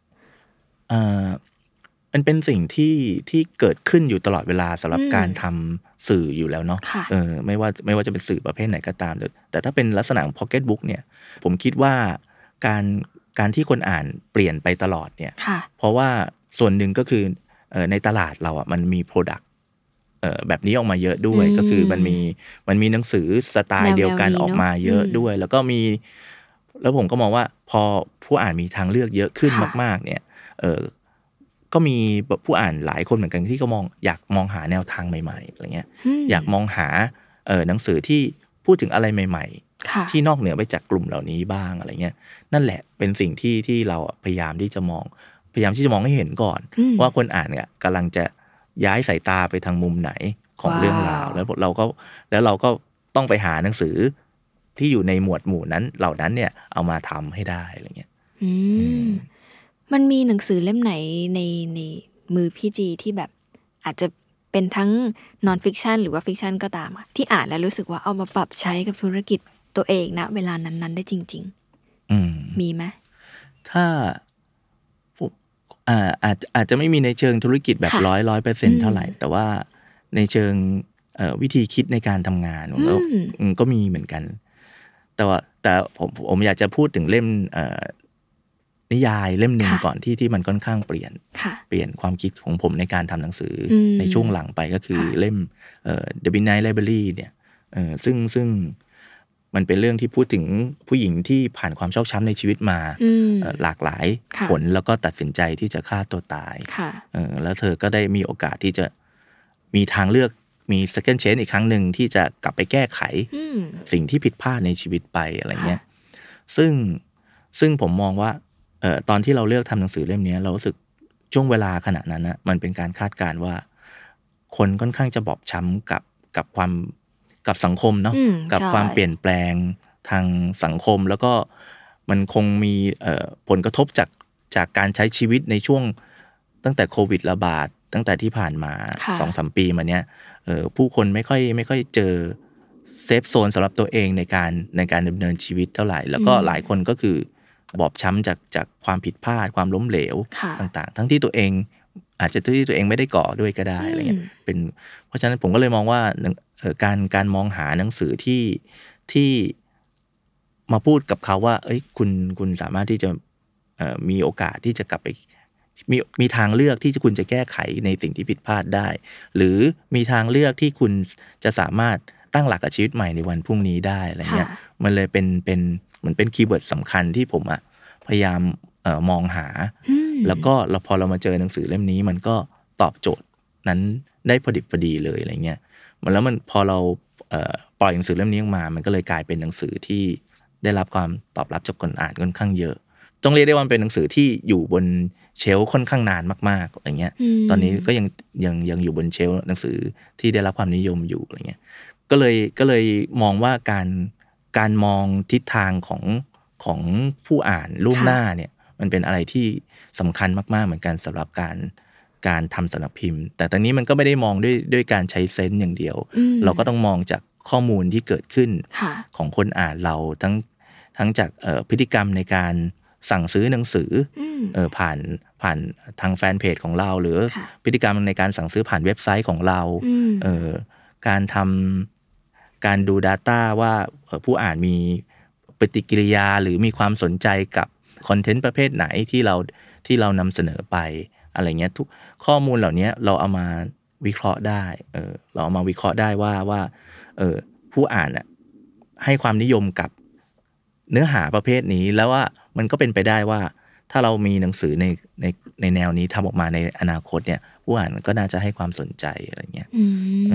มแล้วเราก็ รวมรวมถึงกระทั่งเอ่อข้อมูลทั้งเรื่องการยอดขาย marketing ค่ะต่างๆเนี่ยซึ่งผมก็มีฝ่ายการตลาดที่ที่ดูแลตรงนี้อยู่ แล้วเราก็ค่ะสื่อสารกันบ่อยว่าจริง ๆ แล้วเนี่ยการดูข้อมูลทางการตลาดมันก็ทำให้เราเห็นภาพเหมือนกันว่าทิศทางของหนังสือในกลุ่มไหนที่ที่น่าจะที่น่าจะมาอยู่ หรือที่เราจะได้แบบว่าทำหนังสือที่ใกล้เคียงกันหรือรสชาติที่ดีขึ้นกว่าเดิม เอามานำเสนอในในช่วงอีกห้าถึงหกเดือนข้างหน้าได้อะไรเงี้ยอืมเออ ซึ่งเมื่อก่อนเนี่ยผมอาจจะใช้เซนต์ตัวเองเป็นหลักค่ะในการเลือกหนังสือ แต่ว่าพอทำมาสามปี เข้าปีที่สามแล้วเนี่ยมันค่ะเออเซนต์อย่างเดียวมันไม่พอแหละอืมเออมันต้องมันต้องใช้ใช้ข้อมูลด้วยเออมันต้องมี Data เข้ามาประกอบ แล้วก็มีการต้องทำรีเสิร์ชกับคนอ่านมากขึ้นว่าว่าจริง ๆ แล้วเขาสนใจหรือเขาชอบ เขากำลังอยากอ่านอะไรอืมในอนาคตอะไรเงี้ยเออซึ่งตรงเนี้ยมันก็เป็นเป็น ข้อมูลปัจจัยหนึ่งสำที่สำคัญในการนำมาตัดสินใจในการคัดเลือกหนังสือ อืมมันเลยตอบคำถามแรกที่ที่น้องย้อยถามว่า เออมันวิธีการมันเปลี่ยนไปไหมมันเปลี่ยนฮะค่ะมันเปลี่ยนเพราะเราไม่สามารถที่จะที่จะคาดคะเนด้วยความรู้สึกส่วนตัวของของเราเป็นหลักได้ หรือคาดคะเนจากข้อมูลที่เป็นเอ่อยอดขายหนังสือขายดีจากต่างประเทศอย่างเงี้ยอืมมันมันบางครั้งมันก็ไม่ได้เป็นปัจจัยที่ สำคัญอย่างเดียวที่เราจะต้องเลือกมาทำอะไรเงี้ยค่ะเออมันต้องมาเอามาประกอบกับความต้องการข้อมูลของทางฝั่งคนอ่านของในในประเทศของเราเองด้วยอืมว่าเขาอะจะตอบรับหนังสือเราแบบไหน เราถึงจะได้นำมาปรุงนำมานำเสนอในอีกสามถึงหกเดือนต่อไปอะไรเงี้ยมีตั้งแต่ทำมามีเล่มไหนที่กระแสที่ต่างประเทศอาจจะไม่ได้ดีมาก แต่ว่าคนไทยแบบไฮสุดก็น่าจะเป็นนิยายญี่ปุ่นเล่มที่ชื่อว่า ขนมปังของพรุ่งนี้แกงกะหรี่เมื่อวันวานค่ะเออคือคือ จริงๆนี่ตอนที่ผมเห็นนิยายเล่มนี้เล่มแรกค่ะผมก็ต้องยอมรับเลยว่า ไม่ได้คาดหวังกับกับความสำเร็จหรือมยอดขายของของหนังสือเล่มนี้มากค่ะเพราะเพราะเราก็มองว่ามันก็เป็นนิยายดรามค่อนข้างดราม่าๆเนาะอ่ายุเคยดูแต่ซีรีส์ใช่อืมแต่พอเรามาดูลงรายละเอียดกับค่ะตัวหนังสือต้นฉบับมากขึ้นอะ เอ้ยมันทำให้เรามองเห็น มองเห็นความมองเห็นเขาเรียกอะไรรายละเอียดที่ทำให้หนังสือเล่มเนี้ยมันน่าสนใจมากกว่าเดิมได้อะไรเงี้ยอืมเออเรารู้สึกว่ามันมีมันมีมันซ่อน message หลาย ๆ อย่างค่ะไว้เลยสำหรับสำหรับคนในยุคนี้ด้วยที่ต้องผ่านการสูญเสียอะไรเงี้ยอ่ามันเป็นหนังสือสำหรับคนที่ที่เอ่อคือถ้าถ้าเรามองทีแรกเนี่ยหนังสือมันคือหนังสือนิยายเมโลดราม่าจากญี่ปุ่นค่ะเออ แต่พอเราไม่เราจะไม่พูดว่ามันคือหนังสือเมโลดราม่าอืมมันจะพูดคือหนังสือที่ มันเป็นนิยายที่สำหรับคนที่กำลังผ่านการสูญเสียว้าวเออกำลังผ่านการสูญเสียคนในคนสำคัญในชีวิตไป แล้วอยู่ในช่วงที่เขากำลังแบบว่า ฟื้นฟูตัวเองกลับมา แล้วพวกเขาเหล่านี้จะหาหนทางนั้นเจอไหมอะไรเงี้ย เนี่ยมพอเราเราเราเปลี่ยนมุมวิธีในพูดอะใช่เราเปลี่ยนมุมในการนำเสนอหนังสือรวมถึงวิชวลต่าง ๆ ที่เรานำเสนอมาว้าวออกไปอืมประกบไปตามเนี่ย มันทำให้หนังสือเล่มเนี้ยมันมันพิเศษขึ้นมา ทั้งนั้นที่ว่ามันก็ตอนที่เราได้เลขสิทธิ์เล่มนี้มา ก็ไม่ได้ไม่ได้ต้องแข่งขันอะไรกับใคร มันก็มาแบบเป็นหนังสือนอกสายตาเอาง่ายๆเออเป็นม้านอกสายตาที่เราบอกเอ้ยแต่ม้าตัวนี้มันมีแววนะเออมันปั้นได้นะอะไรเงี้ยเราก็เลยแบบ เออเอามาจับแต่งตัวแต่งแต่งหน้าแต่งตัวใหม่อะไรเงี้ยให้อืมให้แล้วก็ present ออกไปก็กลายเป็นว่าเออหนังสือเล่มเนี้ยประสบความสำเร็จในในในทั้งเรื่องคำวิจารณ์แล้วก็ยอดขายแล้วก็ทำให้เราแบบ โอเค เราสามารถที่จะ หาหนังสือในกลุ่มโทนเนี้ยออกมาตามต่อได้อีกอะไรเงี้ยในในในช่วงเอ่อปีถัดไปอืมเพราะหนังสือเล่มนี้เหมือนค่ะเป็นเป็นเขาเรียกว่าเป็นหนังสือชุดแรกของค่ะ Biblio ที่ปล่อยออกไปในช่วงเปิดสำนักพิมพ์ด้วยอะไรเงี้ยอืเอมอยุ้ยชอบเพราะว่าแบบอยู่เราอยู่ในแวดวงคนทำสื่อเนาะก็จะมักได้ยินพวกพี่ๆสำนักพิมพ์คุยกันว่า จริง ๆ การทำหนังสือมันเหมือนกัน ซื้อหวยเหมือนกันนะเราไม่มีทางรู้ว่าเล่มนี้มันจะเป็นที่นิยมหรือเปล่า แต่พอฟังพี่จีแล้วก็รู้สึกว่า ก็อย่าไปท้อถ้าเกิดว่ามันไม่ใช่ม้าที่ดูสวยที่สุด มันสามารถแต่งตัวแล้วก็ชอบการพลิกวิธีนำเสนอของมันอะคือถ้าเราพูดว่าเมโลดราม่ามันก็คือแค่นั้นเลยจบครับแต่ว่ามันพอเราใส่ใจกับมันจริง ๆ แล้ว รู้ว่ามันน่าจะให้อะไรกับคนทางไหนมันพูดมาเสจถูกกลุ่มแล้วมันก็ไปมากๆเลยกลับกันมันมีเล่มไหนไหมที่แบบ เก่งไว้ว่าแบบ อันนี้มันน่าจะปังกว่าเนี่ยแต่มันดัน ต้องใช้ปัจจัยอื่น ๆ หรือว่าใช้เวลามากกว่านี้ มีไหมคะถ้าถ้าที่มีเล่าได้เล่าได้เล่าได้ ถ้ามีจริง ๆ เลยก็คือ คือเล่มแรกที่เราปล่อยออกไปเลยค่ะ คือเล่มแรก เล่มแรกที่เราเปิดสำนักพิมพ์มาแล้วก็เป็นเล่มแรกที่เราทำเลยก็คือเอ่อ last letter อ่าจดหมายรักฉบับสุดท้ายค่ะ คือมันเป็นเอ่อตอนนั้นหนังสือเล่มนี้ก็สร้างเป็นภาพยนตร์ด้วยค่ะ สหมงคลก็นำมาฉาย แล้วเราเองก็ทำการตลาดร่วมกับสหมงคลในการแบบว่าช่วยกันช่วยกันผลักดันหนังสือค่ะเออแล้วก็ผลักดันหนังด้วยกันแต่โชคโชคร้ายตรงที่ว่าช่วงนั้นเอ่อมาเจอกับโควิดระบาดระลอกแรกอืมเออซึ่งก็ทำให้คนไม่สามารถที่จะเข้าโรงหนังได้ แล้วก็ร้านหนังสือช่วงนั้นก็ปิดค่ะอะไรเงี้ยเออปิดไปอยู่ระยะหนึ่งอะไรเงี้ยเกือบเดือน แล้วก็เอ่อทำให้ทำให้แมสเซจต่างๆ ที่เราเตรียมไว้สำหรับหนังสือเล่มแรกของเราเนี่ยมันค่ะมันไปไม่ถึงกลุ่มเป้าหมายเท่าที่ควรด้วยสถานการณ์ต่างๆมคือคือพอโควิดระบาดแล้วลอกแรกอะสิ่งที่คนสนสนใจอาจจะไม่ใช่หนังสือมันอาจจะโฟใช่สนใจว่ามากกว่าว่าฉันจะต้องปรับตัวยังไงค่ะอะไรยังไงต่างๆอะไรใช่ไหมฮะเออแล้วสถานการณ์ทางการเมือง ตอนนั้นมันก็เข้มข้นไปในเรื่องของของการแบบระวังตัวเองเป็นที่สุดอะไรเงี้ยค่ะซึ่งการทำหนังสือรักนิยายรักที่ที่เราต้องการ ต้องการเวลาของคนอ่านมาก ๆ ในการที่จะแบบซึมซับค่ะเออรายละเอียดต่างๆ ออกไปอะมันก็เลยมันก็เลยไม่ค่อยไม่เข้าเป้าเท่าที่ควรอะไรเงี้ยซึ่งก็มันก็เป็นเรื่องของสถานการณ์ด้วยอืมอีกปัจจัยหนึ่งผมก็มองว่ามันก็คงเป็นเรื่องของการเขาเรียกอะไรการเลือกหนังสือมาทำเป็นเล่มแรกของเรา คือผมเนี่ยตอนนั้นนะผมมีหนังสืออยู่สามสี่เล่มอยู่ในมือ แล้วผมก็เอ่อคิดอยู่นานมากว่าจะ เอาเล่มไหนเป็นเล่มแรกอะไรเงี้ยอืมแต่ตอนนั้นก็มีปัจจัยในเรื่องเออว่า หนังสืออีกเล่มมันยังไม่เสร็จ คือหนังสือสามเล่มที่เราเก่งไว้ว่าประสบความสำเร็จแน่ๆค่ะมันยังไม่เสร็จด้วย แล้วก็เราก็ต้องหาเล่มที่ดีที่สุดใกล้เคียงกันมา มานำเสนอก่อนอะไรเงี้ย ซึ่งถ้าผมย้อนเวลากลับไปได้ ผมคงเปลี่ยนลำดับใหม่อะไรเงี้ยเออเพราะผมว่าการการเปิดตัวด้วยหนังสือที่ดีที่สุด หรือใกล้เคียงของคำว่าสมบูรณ์แบบที่สุดอะมันน่าจะเป็น เป็นปัจจัยสำคัญมากกว่าสำหรับการเปิดตัวสำนักพิมพ์อืมเออสมมติว่าเราเราทำสำนักพิมพ์เราเปิดตัวค่ะเออไลน์อัพแรกสำคัญมากว่าค่ะว่าเราจะนำเสนอหนังสืออะไรอะไรเงี้ยเพราะมันก็จะบอกรสนิยมใช่เราจมันริงๆใช่ไหมใช่ มันจะเป็นอืกำหนดเอ่อหน้าตาของเราอืมให้คนอ่านรับรู้ว่าค่ะอ่าสำนักพิมพ์ BBO เป็นคนยังไงอืมกำลังจะพูดอะไรกับเขาอะไรอย่างเงี้ยเออแต่ไม่ใช่หมายความว่าหนังสือเล่มแรกที่เราไปมันมันไม่ดีนะฮะค่ะแต่หมายถึงว่าลำดับเอ่อ sequence ของของหนังสือเนี่ย มันสำคัญมาก ถ้าเกิดถ้าถ้ากลับกันได้ ผมอาจจะเอาเล่มหนังสือปาฏิหาริย์แมวลายส้มผู้พิทักษ์หนังสืออืมเออนิยายเล่มเนี้ยเป็นค่ะเป็นเป็นเล่มแรกของสำนักพิมพ์ก่อนอืมเอออะไรเงี้ยซึ่งก็ก็เป็นบทเรียนเหมือนกันก็คือเราเราก็ได้เรียนรู้จากเรื่องนี้ว่าเออถ้าถ้าถ้าเราจะทำ product หรือค่ะหรือจะเปิดไลน์ใหม่ ๆ ของสำนักพิมพ์ขึ้นมาเนี่ย product เล่มแรกชุดแรกเนี่ยสำสำคัคัญญมากมากที่จะปล่อยออกไป อืม หลังจากนั้นก็เห็นว่า line up ของ Biblio ทั้งหรือในในเครือเนี่ย เยอะมาก การที่มีหนังสือในในในล็อตเยอะๆนี่มันสำคัญยังไงคะนี่มันยอดขายด้วยใช่ไหมหรือว่ามันเป็นใช่เรื่อครังบอื่นอีก ใช่เลยคืออืมเรื่องคือเรื่องยอดขายเลย คือตอนเปิดบริษัทอะผมค่ะผมต้องวางวางเอ่อมองอนาคตของบริษัทก่อนว่าว่าเราจะในห้าปีเนี่ยค่ะเราจะเราจะ เออเป็นปีที่หนึ่งเราจะเป็นบริษัทขนาดไหน ปีที่สองเราจะเป็นบริษัทที่ทำอะไรบ้าง ปีที่ว้าวสามปีที่สามเราจะเป็นเราจะมีแตกลายโปรดักต์อะไรออกมาอีก ปีที่ค่ะสี่จะเป็นยังไง หรือกระทั่งปีที่ห้าอะไรเงี้ย ซึ่งผมมองมองว่าคือตอนที่ผมทำสารพิมพ์ ผมก็เอ่อค่อนข้างเห็นภาพ BBO อยู่ชัดเจนว่าเราเราต้องเป็นสารพิมพ์ที่ที่เติบโตไปสู่จากสารพิมพ์เล็กๆเอ่อ ภายใน 5 ปีเราอาจจะขยับไปอยู่สารพิมพ์ขนาดกลางที่มีหนังสือออกมาต่อเนื่องทุกๆเดือนได้อะไรเงี้ยเออซึ่งซึ่งการจะไปถึงเป้าหมายตรงนั้นได้อะมันก็ต้องเอ่อขยับตัววอลุ่มของหนังสือเราอะให้ออกมาเพียงพอที่จะสร้างยอดขายในแต่ละเดือนได้ค่ะเพราะว่าถ้าเราเออมองว่าเราเป็นสำนักพิมพ์เล็กๆเท่านั้นแล้วเราจะทำหนังสือแค่ ปีละประมาณ10เล่มสมมติค่ะสิบหรือ12เล่มก็ตาม ซึ่งมันไม่มันไม่เพียงพอแน่ๆสำหรับการการเอ่อที่จะ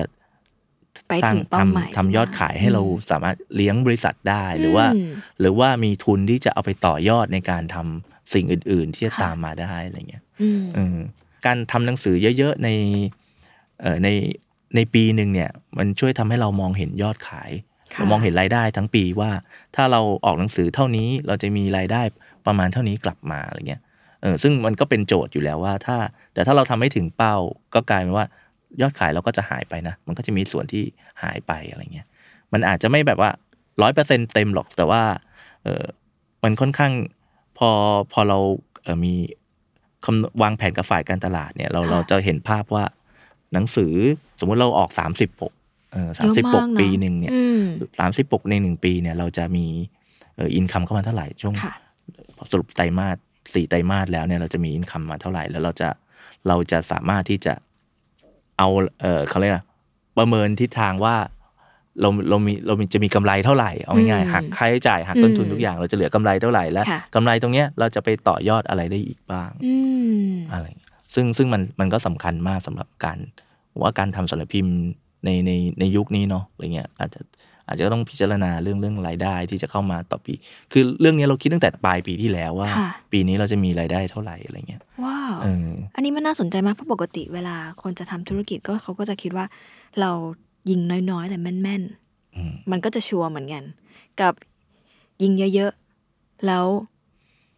อะไรทำให้พี่จีมั่นใจเลือกวิธีแบบ ยิงเยอะ ๆ ดีกว่า จริงๆถามว่าหเยรืออะว่าไหมการเลือกสามสิบปกนี้มันมั่นใจแล้ว ถามว่าเยอะไหมเออผมว่ามันก็ถ้าในในระดับสารพิมพ์ค่ะไซส์เดียวกันก็ค่ะอาจจะมองว่าเยอะอืมเยอะ แต่แต่เวลาเวลาผมมองเป้าหมาย ผมก็จะมองไปที่ไปที่สำนักพิมพ์ขนาดใหญ่อ่าว่าปีหนึ่งอะก็มี product ออกมาประมาณเท่าไหร่อะไรค่ะเงี้ยถ้าจะเป็นสำนักพิมพ์ใหญ่ๆก็จะมี product แบบเอ่อร้อยห้าสิบปกขึ้นไปต่อปี หรือสองร้อยต่อปีอะไรค่ะเงี้ย หรือในช่วงเศรษฐกิจดีๆ อาจจะมากกว่านั้นด้วยซ้ำอะไรเงี้ยอืมซึ่งซึ่งเราแค่สะมองประมาณก็เราสามสิบต้นค่ะต้นสามสิบปกเนี่ยมันถือว่า ถือว่าน้อยมากเออคือ คือถ้าเราไปเป็นส่วนแบ่งในการตลาดอะค่ะเราเอ่อ BBO อาจจะอยู่แค่หนึ่งเปอร์เซ็นในธุรกิจหนังสือทั้งหมใช่ดเนาะคือรายได้ของธุรกิจหนังสือในค่ะปีหนึ่งอะเราอาจจะอยู่แค่หนึ่งเปอร์เซ็นเท่านั้นอะไรเงี้ยว้าวเออเพราะฉะนั้นสามสิบปกสำหรับผมมันไม่ได้ไม่ได้ ไม่ได้เยอะมากอะไรเงี้ยเออมเพียงแต่ว่ามันต้องเป็นสามสิบปกที่ค่อนข้างแบบ เออชัดเจนแล้วก็มีประสิทธิภาพในตัวในในวิธีการนำเสนอหนังสือ แล้วก็เอ่อประสิทธิภาพในช่องทางการขายที่จะทำให้หนังสือแต่ละเล่มเนี่ย มันมีอายุนานขึ้นบนหน้าร้าน แล้วก็สามารถที่จะยืนระยะแข่งขันกับสำนักพิมพ์อื่น ๆ หรือว่า ที่มี product ออกมามากต่อเนื่องอืมในแต่ละปีได้อะไรเงี้ยอืมเออทำให้หนังสือเล่มหนึ่งที่ สมมุติถ้าเราปีเดือนหนึ่งเราเออเรามาออกได้แค่สองเล่ม แต่ถ้าค่ะในสองเล่มนี้ต้องออกไปเผชิญกับอีกหลาย ๆ เล่มโอ้ที่หน้าตาคล้าย ๆ กัน หรือว่าเนื้อหาใกล้เคียงกันจะสู้เขายังไงใช่ เราจะให้สองเล่มของเราเนี่ยอยู่อยู่รอดได้ยังไงอะไรเงี้ยมันทำยัก็งไงคะก็ก็ต้องก็ต้องคัดคัดเลือกหรือหนังสือ ทำหนังสือให้มันให้มันมี character ของตัวเองค่อนข้างชัดเจนที่สุดอะไรเงี้ยอืมอืมซึ่งมันก็เป็นเรื่องที่ยากขึ้นเรื่อยๆ ในแต่ละปีเหมือนกันอะไรเงี้ย เพราะอะไรคะเพราะว่า ในตลาดเนี่ย พออืมพอพอดักหรือหนังสือเล่มไหนมันขายดี มันก็จะมี ทุกคนก็จะมองเห็นค่ะช่องว่างตรงนี้อยู่แล้วอ่าแล้วก็เราก็จะมีโปรดักที่หน้าตาคล้ายกันหรือคล้ายๆกันใกล้เคียงกันอืมหรือหรือตอบโจทย์คนค่ะอ่านในในในลักษณะเดียวกันอะตามออกมาอะไรเงี้ยเออซึ่งซึ่งมันก็ยากตรงที่ว่าเราจะทำยังไงให้หนังสือของเราเนี่ยมันยังมีมีมี character ที่ที่คนอ่านมองแล้วรู้สึกว่า โอเค ต่อให้มีหนังสือประมาณสิบยี่สิบปกในเดือนนั้นที่ค่ะใกล้เคียงกัน แล้วเขาก็จะยังยัง ยังอยากหยิบหนังสือเรามาพิจารณาอยู่อะไรเงี้ยอืมเออซึ่งตรงนี้แหละรายละเอียดตรงนี้แหละมันเป็นที่อะไรที่ค่อนข้างยากในในมากขึ้นในในทุกๆปีที่เราทำงานออกมาเลยอืมเพราะว่ามันมันขณะที่เราต้องแข่งขันกับกับเอ่อสำนักพิมพ์ด้วยกันเองแล้วอะไรเงี้ยเราก็ค่ะต้องแข่งขันกับกับเอ่อมุมมองคนอ่านที่ปรับเปลี่ยนไปด้วยอืมบางครั้งหนังสือที่ขายดีเมื่อสองปีที่แล้วค่ะสูตร สูตรแบบเดิมที่เรากดเคยสูทำตรเมื่อสองเป๊ะเดืเลอนยมามากดตอนนี้ก็ทำไม่ได้แล้วนะอะไรเงี้ยว้าวเออมันต้องต้องเปลี่ยนอะต้องปรับเปลี่ยนไปตลอดเหมือนกัน อือืมมแต่ถึงอย่างนั้นเนี่ย ก็ถือว่าพี่จีและทีมก็ทำให้หนังสือเล่มหนึ่งมันมี อายุในเชลฟ์ขายดีอะนานมาก ก็พยายามให้เป็นอย่างนั้นเนี่ยแต่ก็มันก็เป็นมันเป็นไม่ได้ทุกเล่มนะฮะอืมแต่ว่าก็ก็มีบางเล่มที่มันก็ก็เฟดไปเร็วเหมือนกันอะไรเงี้ยแต่ว่าเราก็พยายามทำให้ ให้มันอยู่ได้นานที่สุดเท่าที่เราจะทำได้อะไรเงี้ยอืมซึ่งจุดเด่นๆที่พอจะเห็นและจับได้น่าจะเป็นเรื่องปกรูปแบบความสวยงามอย่างนี้หรือเปล่าคะอันนี้ให้ความสำคัญกับมันแค่ไหนเอ่อเรื่องเรื่องเรื่องปกหนังสือหรือหรือเรื่องโปรดักชันในการในการทำเนี่ยค่ะผมว่า ผมก็ให้ให้ความสำคัญมาตั้งแต่ตั้งแต่แรกแล้วอืนะมตั้งแต่เปิดบริษัทแล้ว แต่ค่ะว่าถ้าเป็นเมื่อก่อนอาจจะตอบว่าเออผมก็ อาจปกอาจจะเป็นส่วนสำคัญมากอืมๆในการในการในการทำหนังสือเล่มหนึ่งแต่ค่ะผมมองแต่ว่าพอเราพอมาถึงวันเนี้ยค่ะเออคำตอบผมอาจจะปรับเปลี่ยนไปอืมเพราะว่าปกก็สำคัญค่ะจริง ๆ แต่เพียงแต่ว่า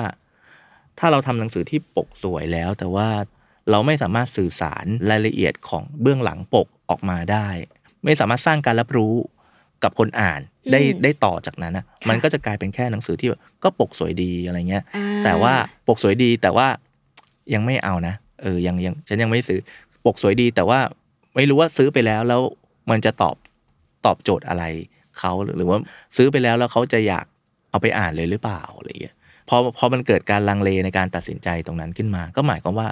สิ่งที่เราผิดพลาดไปตกหรือตกหล่นไปก็คือ เราไม่สามารถทำให้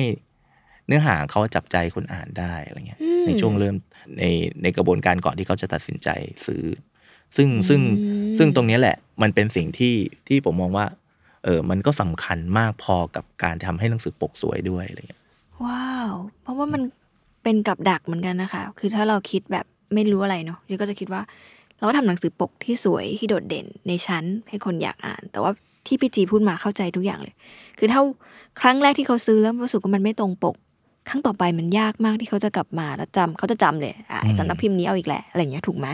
ใช่ ดังนั้นสิ่งที่สำคัญมากกว่านั้นอาจจะไม่ใช่แค่ความสวยงาม หรือรูปแบบที่มันน่าดึงดูด แต่มันคือตัวเนื้อหาที่ที่คัดสรรและเลือกมันมา ซึ่งปัจจุบันก็อย่างที่พี่จีเล่ามาตอนต้นว่า มันมีการเปลี่ยนไปแหละ มันไม่ใช่แค่ความชอบหรือความเซนส์สัญชาตญาณเราอย่างเดียวแหละ แต่มันมีเรื่องข้อมูลที่มีส่วนสำคัญในการตัดสินใจ ที่จะเลือกหนังสือเล่มนั้นมาหรือเปล่าอย่างนี้ใช่ไหมคะใช่ครับ ทุกวันนี้อะไรทำให้พี่จียังคงแบบสนุกกับการทำสำนักพิมพ์ กับการคัดเลือกกับการทำหนังสือค่ะ เพราะว่าเอาจริง ๆย้อนนิดนึงว่า คือคนชอบขู่ว่าแบบ การทำธุรกิจเกี่ยวกับหนังสือในประเทศเนี้ยมันค่อนข้างจะน่าสิ้นหวังอยู่ประมาณหนึ่งเขาเขาชอบเอาวัฒกรรมว่าคนไทยอ่านหนังสือวันละแปดบรรทัดมาขู่กันอยู่เลยทั้งที่จริง ๆ แล้วว่า งานหนังสือถ้าไปดูก็จะพิสูจน์แล้วว่าแบบคนอยากอ่านหนังสือมากมายมหาศาลแล้ววันวันๆหนึ่งเราไถอินเทอร์เน็ตแล้วก็อ่านกันไม่น้อยเลยอะไรเงี้ยอะไรทำให้พี่จียังฮึดยังทำอยู่ค่ะอันดับแรกนะคือผมต้องคือความเข้าใจของคนที่ที่จะเข้ามาทำธุรกิจสิ่งพิมพ์โดยเฉพาะธุรกิจเอ่อสำนักพิมพ์ที่ต้องทำพ็อกเก็ตบุ๊กเนี่ยค่ะเออคือผมว่ามองว่ามันก็เหมือนธุรกิจทุก ๆ ประเภทนะเออไม่ว่าเราจะทำสินค้าอะไรก็ตามอะไรเงี้ยอืมมันก็มีมันก็มีเรื่องของ product การการพัฒนา product ใช่ไหมฮะการเอ่อการมีทุนเอ่อการมีทุนในการทำ product นี้ออกมา การคำนวณต้นทุนต่างๆ หรือหรือช่องทางการจัดจำหน่าย ช่องทางการขาย ไม่ว่าจะเป็นออนไลน์ ออฟไลน์ on ground อะไรก็ตามแต่ มันคือพอเรามาทำธุรกิจสำนักพิมพ์อะคนอาจจะมองว่า คนจะมองที่เป้าแรกคือเออมองการทำหนังสือ ออกมาให้ได้ก่อนเป็นหลักใช่ไหมค่ะจะมองว่าก็ก็ต้องทำหนังสือแล้วจะทำหนังสืออะไรทำหนังสือ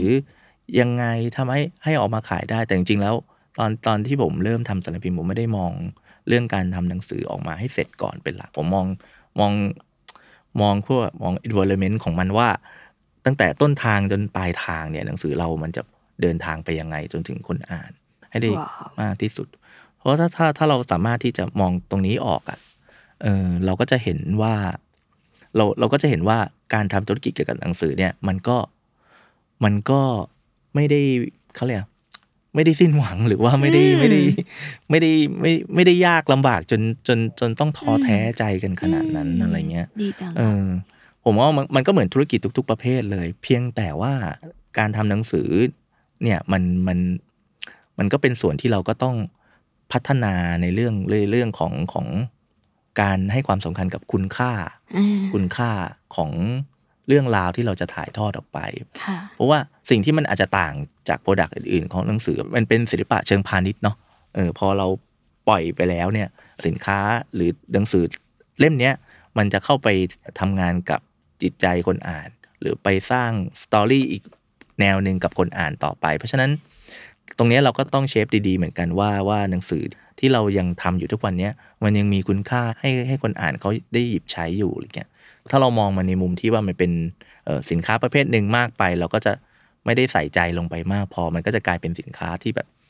กินอิ่ม แต่ว่าไม่ไม่ไม่ไม่ไม่ไม่ประทับใจอืเออมกินอิ่มจริงๆ โอเค สนุกตอบโจทย์ทุกอย่าง แต่ว่ามันขาดอะไรไปมันขาดหัวใจบางอย่างที่คนอ่านไม่สามารถที่สัมผัสถึงได้เวลาเราออกหนังสือไปอะไรเงี้ย ซึ่งตรงเนี้ยก็เป็นเป็นส่วนที่เราต้องให้ความสำคัญไปด้วย แต่ว่าใจอย่างเดียวก็ไม่พอเลยการการมองมองภาพรวมของธุรกิจค่ะก็สำคัญด้วยเหมือนกัน เพราะฉะนั้นสองส่วนเนี้ยมันต้องไปด้วยกันอะไรเงี้ยการให้ให้ความสำคัญกับเอ่อเนื้อหาเชิงลึกของค่ะหนังสือที่เราทำแล้วก็ทั้งฟอร์มของธุรความกิจเป็นจริงที่เราของธุรกิจเนี่ยใช่ มันต้องมันต้องสอดรับกันไปได้อะไรเงี้ยอืมมันไม่ได้หมายความว่าหนังสือดีมีคุณค่าจะขายยากหรือว่าจะมองหาวิธีการทางเอ่อ ช่องทางทางการตลาดไม่ได้ ผมยกตัวอย่างว่าอย่างตอนเราทำหนังสือของเออเลโอนาร์โด ดาวินชีค่ะเออที่เขียนโดยคุณ Walter Isaacson คนที่เขียนเล่ม Steve Jobs เนี่ยค่ะคือคือตอนแรกที่เราปล่อยหนังสือเล่มนี้ออกไปอะตอนนั้นเราก็ค่อนข้างลังเลเหมือนกันว่าเราจะเราจะเลือกปล่อยหนังสือเล่มนี้ในช่วงเวลาไหนดีอะไรเงี้ยอืมมันมันมันยากมากจริงๆ เพราะว่าหนังสืออัตชีวประวัติหนาหกเจ็ดร้อยหน้าค่ะเออแล้วเราทำทั้งปกอ่อนปกแข็งเนี่ย มันจะมันจะไปได้ไหมในในในตลาดหนังสือที่คนอาจจะชอบเอ่ออาจจะอยากเสพหนังสือที่มันที่มันเบากว่านี้ในเชิงเนื้อหา แต่เราก็รู้สึกว่าเออการโปรดักที่มันยากเนี่ย แต่ว่าถ้าถ้าเราทรีตมันดีๆ ทุกส่วนในรายละเอียดเนี่ยเออแล้วเราพยายามที่จะหยิบยกรายละเอียดเหล่านี้เอาไปให้คนอ่านได้เห็นอยู่ตลอดอย่างเงี้ยมันก็กลายเป็น ของล้ำค่าขึ้นมาอะไรเงี้ยอืมคือตอนนี้กลายเป็นว่าหนังสือที่เรามองว่าขายยากเนี่ยกลับกลายเป็นหนังสือที่ขายดีเอ่อขายไม่ได้เรียกว่าขายดีขายหรือว่าขายได้คือคือทำให้เราแบบไม่ไม่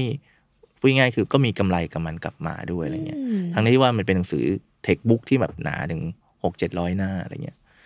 ผมก็เลยมองว่าจริง ๆ แล้วอะความยากง่ายของการทำธุรกิจสิ่งพิมพ์มันมัน มันไม่ได้วัดกันด้วยสถานการณ์ของคนอ่านอืมในปัจจุบันเท่านั้นค่ะแต่ว่ามันอยู่ที่ที่กระบวนการที่สำนักพิมพ์อะจะพิจารณาแล้วก็ผลักดันหนังสือแต่ละเล่มออกมา ให้มันยังอยู่ในความสนใจของตลาดได้อะไรเงี้ย เพราะว่าถ้าเราทำหนังสือตามใจตัวเองอะก็คืออมคือทำตามใจตัวเองว่าเราเราชอบแบบนี้เราอยากทำแบบนี้ เราคิดว่าแบบนี้ดี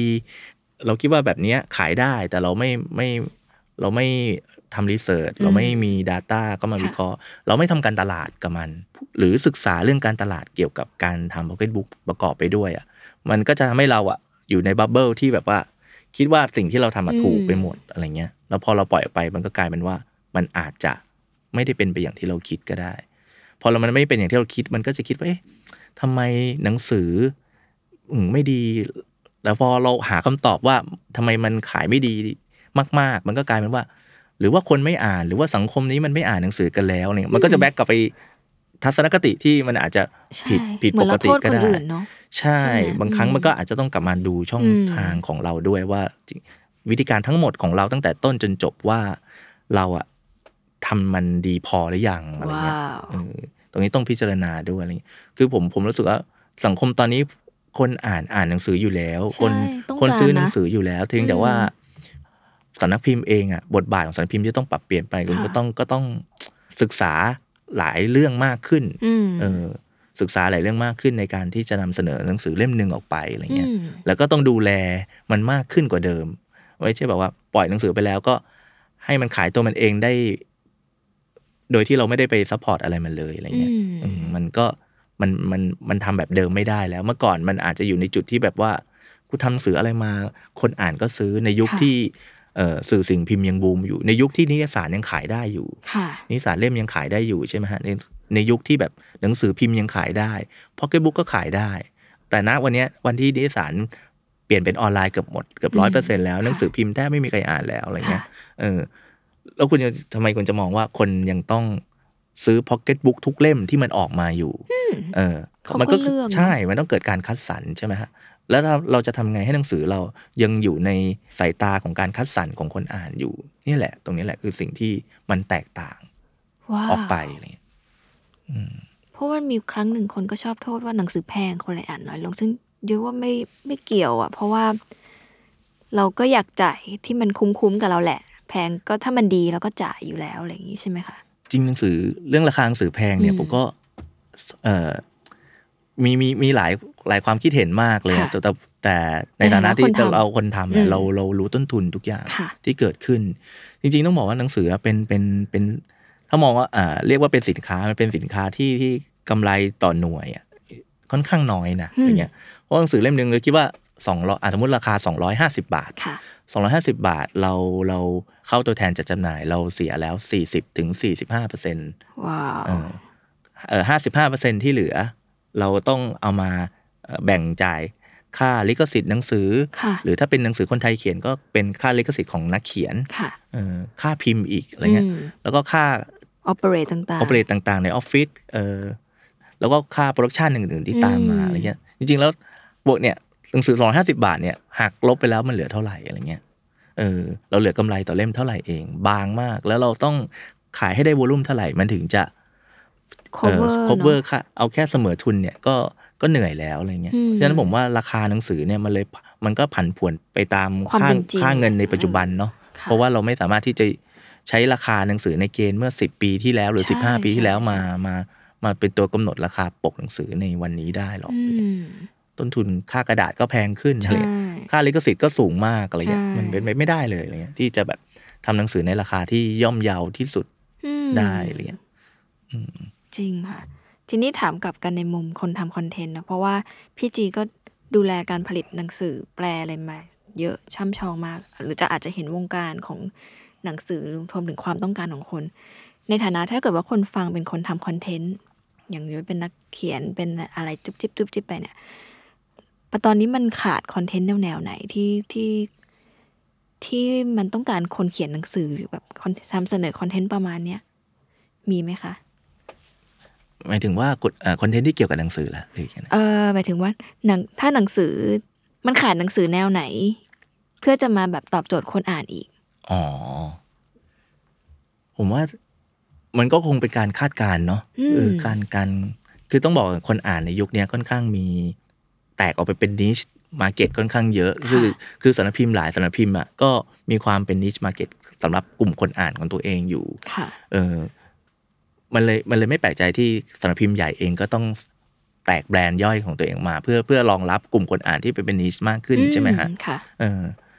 ผมผมก็เลยมองว่า พอมันเป็นเราพูดถึง niche market แล้วเนี่ย มันก็สามารถที่จะมีแนวทางใหม่ ๆ เกิดขึ้นได้ตลอดอะไรเงี้ยเอออย่างล่าสุดเรา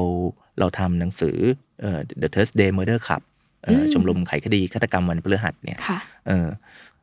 ซึ่งผมมองว่ามันเป็นนิชมาร์เก็ตแบบหนึ่งเลย เพราะว่า ก่อนหน้าเนี้ยหนังสือแนวแนวเอ่อนิยายสืบสวนค่ะนิยายที่เอ่อที่เกี่ยวกับการฆาตกรรมการสืบสวนเนี่ยเอ่อการไขคดีเนี่ยมันจะต้องส่วนใหญ่มันจะเอ่อเดินเรื่องด้วยตัวละครที่เป็นคนที่เก่งกาจคนที่แบบว่าฉลาดรอบรู้อารมณ์อารมณ์ประมาณเชลโคม หรือว่าอะไรก็ตามแต่ที่ที่เป็นแจ็คลิชเชอร์ที่เป็นอืมคนเก่งค่ะบู๊เก่งไม่ไม่ไม่ฉลาดก็ต้องบู๊เก่งอืมอะไรเงี้ย แต่ว่าหนังสือเล่มเนี้ยมันมันดังมากที่อังกฤษ ผมก็สนใจว่าทำไมมันถึงดังมากว่าอ๋อตัวละครสี่ตัวที่เป็นนักสืบที่มาไขคดีเนี่ยคือ คนวัยเกษียณหมดเลย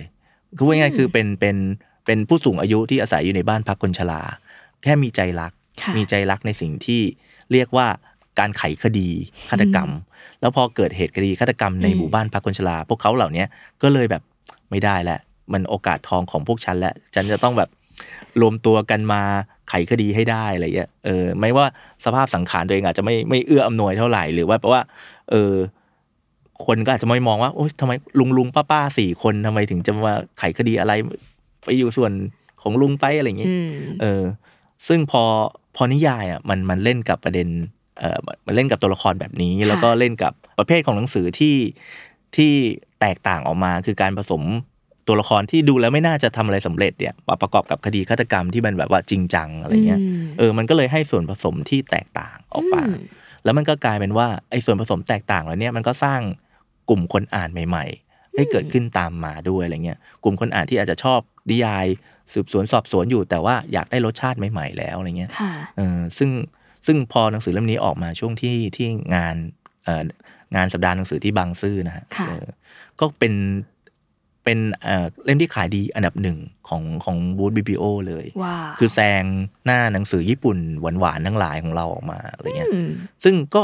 มันเป็นสิ่งที่เราไม่ได้คาดการณ์มาก่อนเลยว่าค่ะว่านิยายแปลตะวันตกจากอังกฤษจะโอเคแหละมันอาจจะขายดีที่อังกฤษ แต่ว่าที่ไทยมันก็อาจจะอีกอีกสถานการณ์หนึ่งใช่ไหมอืแต่กลายเป็นว่า เออองค์ประกอบสำคัญของนิยายเล่มนั้นน่ะค่ะ มันกลับสร้างกลุ่มคนอ่าน ใหม่ว้าวๆขึ้นมาได้ หรืออาจจะดึงคนอ่านเดิมๆที่กำลังมองหานิยายฆาตกรรมที่รสชาติใหม่ๆเนี่ยค่ะให้เข้ามาเป็นแฟนได้อะไรเงี้ยอืมเออซึ่งซึ่งสถานการณ์เนี้ยมันก็ตามต่อไปถึงตรงหน้าร้านหนังสือด้วยเหมือนกันที่ก็หนังสือเล่มนี้ก็ติดติดอันดับขายดีอยู่อะไรเงี้ยอยู่ในท็อปไฟอยู่อะไรเงี้ยเออซึ่งผมก็เลยมองว่าเนี่ยแหละ พอ niche market เหล่านี้มันเกิดขึ้นได้จากการที่สำนักพิมพ์แต่ละสำนักพิมพ์นะฮะคงไม่ใช่สำนักพิมพ์ของเดียวนะสำนักพิมพ์หลายสำนักพิมพ์ก็ พยายามเก่งหากาจอะไรใหม่ๆเก่งกาจกันในการอืมเลือกหนังสือที่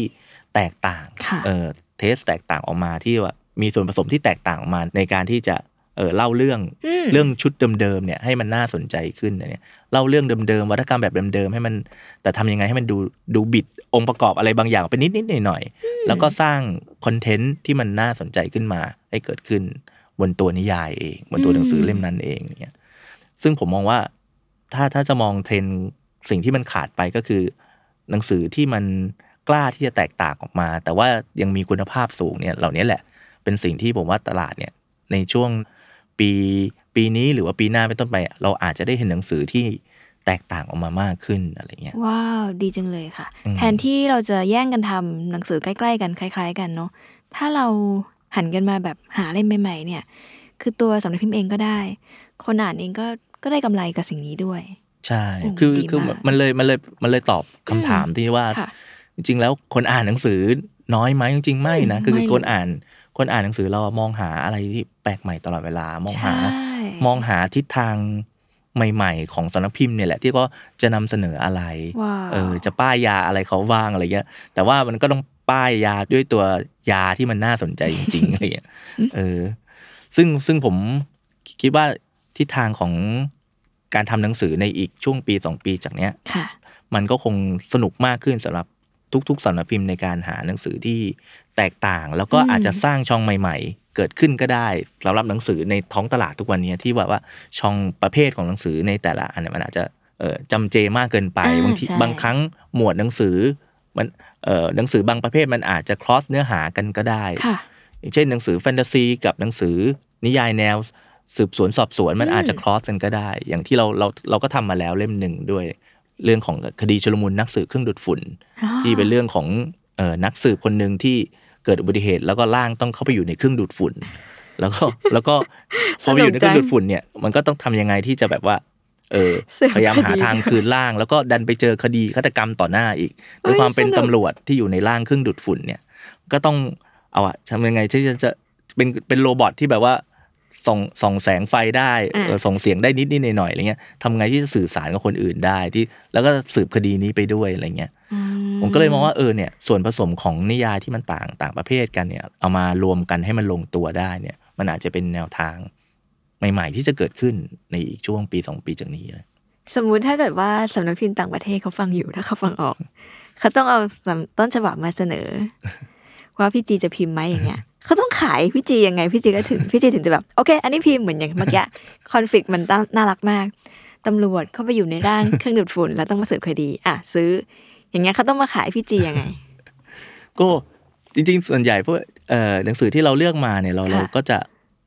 ซื้อดูผ่านเอเจนซี่อ่าเนาะว่าว่าเอ่อเอเจนซี่ในในบ้านเราก็จะมีอยู่บางสองสามเจ้าค่ะที่เขาจะนำเสนอมา แต่ก็มีหลายเล่มที่เราก็ดีลตรงกับทางทางสำนักพิมพ์ หรือเอเย่นที่เมืองนอกเลยอะไรเงี้ย ซึ่ง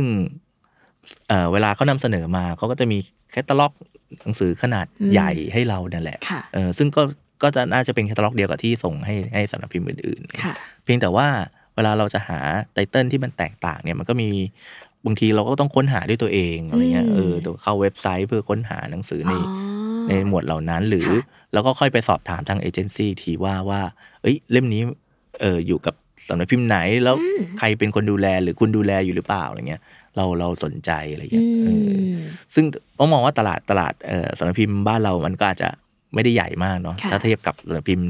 เออในต่างประเทศอะไรเงี้ยอืมเออเราตัวสำนักพิมพ์ตัวตัวคนทำหนังสือบ้านเราอาจจะเป็นคนที่ฝ่ายแบบต้องพุ่งเข้าหาความพุ่งพุ่งเข้าหา